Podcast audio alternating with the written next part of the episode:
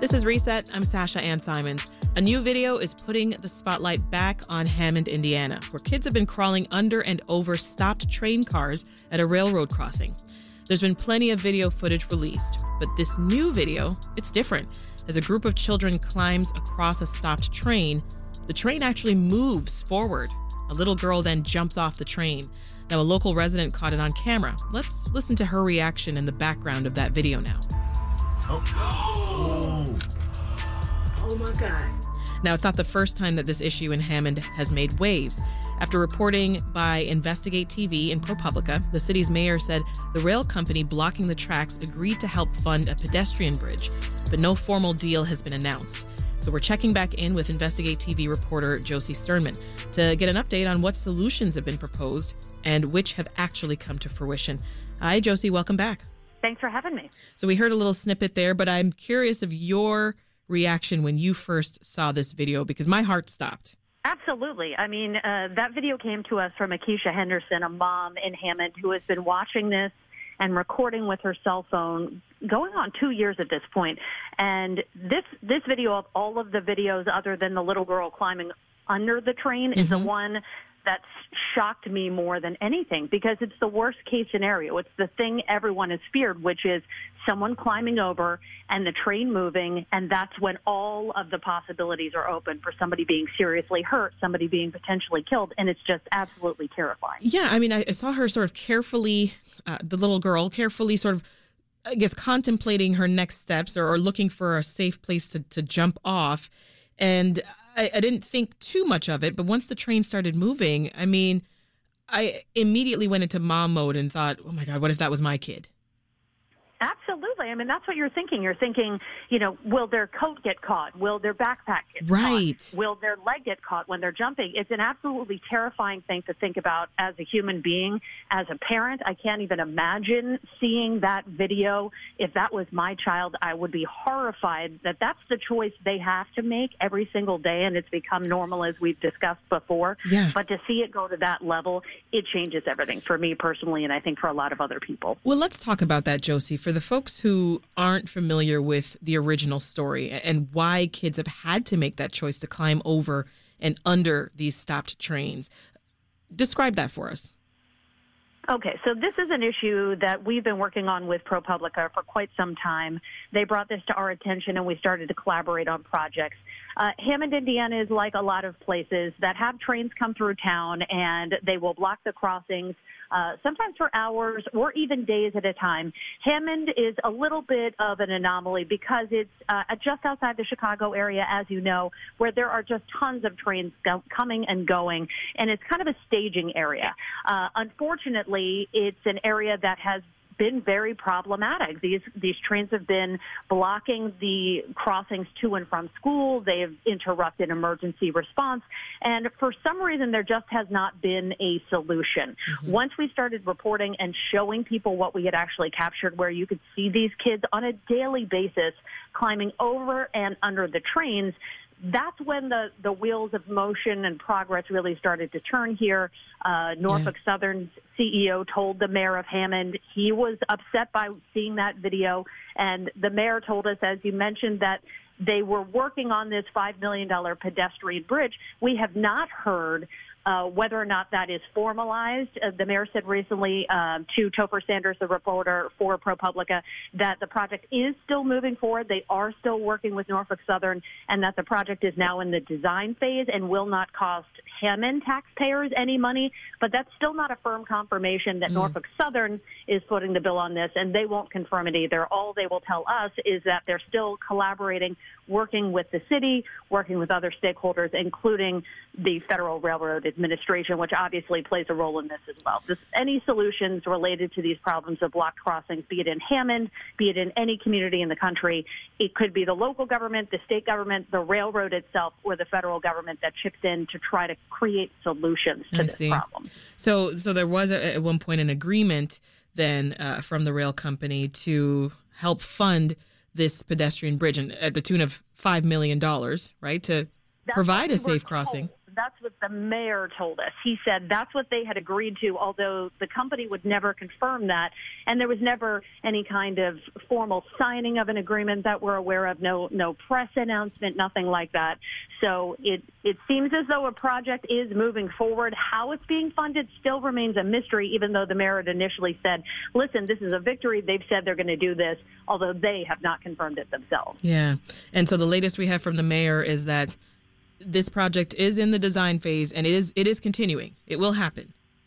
That's what he said. It's continuing, and that most importantly, he said it will not impact Hammond taxpayers themselves. So that gives us some indications of where the funding could potentially come from. Uh, there are billions of dollars right now available from the FRA and from the Department of Transportation for this um, crossing elimination program. Basically, no crossing where trains and people interact is considered a safe crossing. So the federal government gets that, and they have allocated billions of dollars to get rid of these crossings. So it could come from that kind of funding. Hammond is one. Other grants uh, that fall into that program itself. So they could get funding there. They could mm. get funding from Norfolk Southern. All they've said is the taxpayers won't pay for it right. and that it's needed as a long term solution.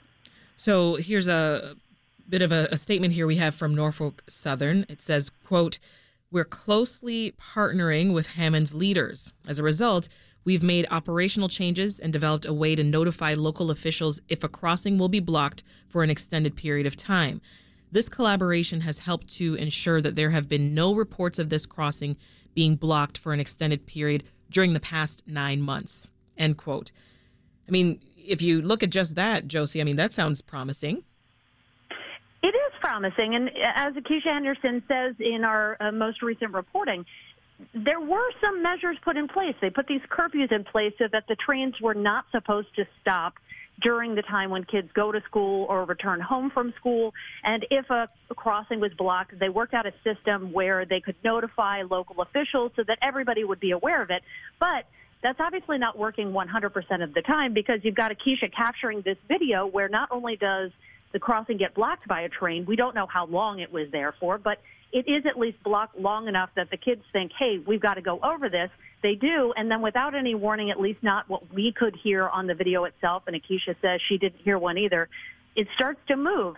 So the solutions exist, and we've heard they have been working, but they're not foolproof. And that latest video is, is pretty much evidence of that. Yeah. Well, zoom out for us just a just a moment here, Josie. What does the problem look like across the country? This same problem, because it's happening elsewhere.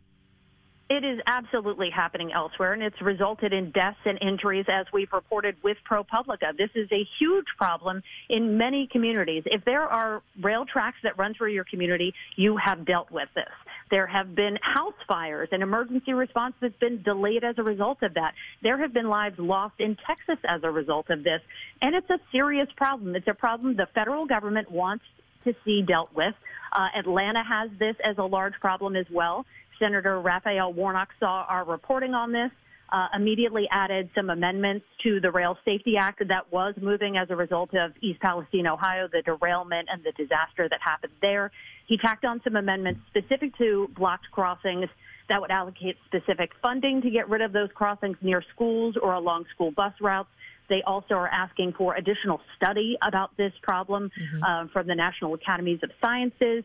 And also, they want to just tackle this problem generally and deal with it.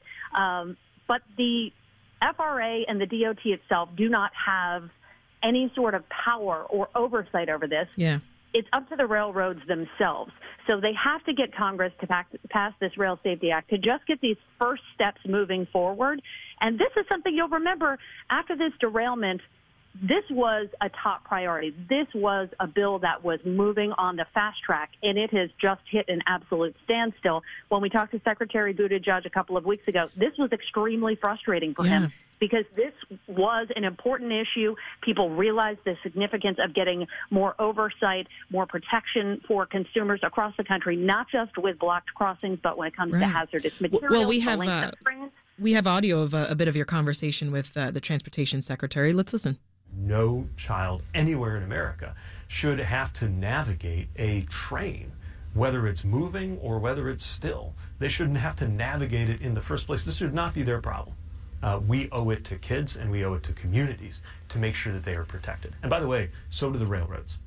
So that was Pete Buttigieg. Uh, tell us more about the response from him and uh, you know other politicians in Washington they're frustrated. Uh, you know, he talks about the the need. The secretary talks about the need to keep pressure up. The rail industry is one of the most powerful industries in the country. Incredible lobbying power, incredible influence over politicians on Capitol Hill, and it's one of the reasons uh, he would speculate, and many politicians would speculate that this Rail Safety Act has come to a standstill. It's just gone back burner, and that's frustrating uh, not just because of an issue like this that puts kids at risk, but because there are lots of other rail safety issues packed into this one bill that are just not being addressed. And it does take a crisis for attention to come on to this uh, and for something to be done. And if you want things done on Congress, in Congress, it unfortunately does take disaster to make it happen. And once you let the wheel off, once you let the let the pressure off, basically, then things kind of go by the wayside, and the rail industry, according to Secretary Buttigieg, just comes back into town and starts doing whatever they want. And that's basically what we've seen here. It's, yeah. it's frustrating for everybody involved except for the rail industry, which continues to operate business as usual with very little oversight and regulation when it comes to these issues. And the fact that you say that this is sort of at a standstill, this uh, Railroad Safety Act in Congress, you know, that's a railway railway safety act rather. Yeah, that's that's discouraging. Incredibly discouraging. This is something that came to the forefront of you know the American mind as a result of a major disaster that impacted a whole town. They're able to tack on other amendments that impact people across the country when it comes to blocked crossings or these hazardous materials to not move this bill along the secretary would say is a failure of Congress, and he can't do anything. As he as he said to us, the DOT only has so much power. You know, they can't lay down the rules and say, "Hey guys, do this." They need the help of Congress to pass bills like this to protect the American people. And if they don't do it, they're left sort of powerless, which is a hard position to be in. He can raise all the attention he wants. Videos like what we've seen in Hammond can raise all the attention we want, yeah. but nothing's going to get done if your legislators don't bring this issue to the forefront, get it through the hearing process, and bring it up for a vote on the floor of the Senate and the House. Well, boy, are we glad you're on top of this. That's Josie Sturman, national investigative reporter for Investigate TV. Thank you so much. Thanks for having me. Appreciate it. And you can read more about this story at investigatetv.com.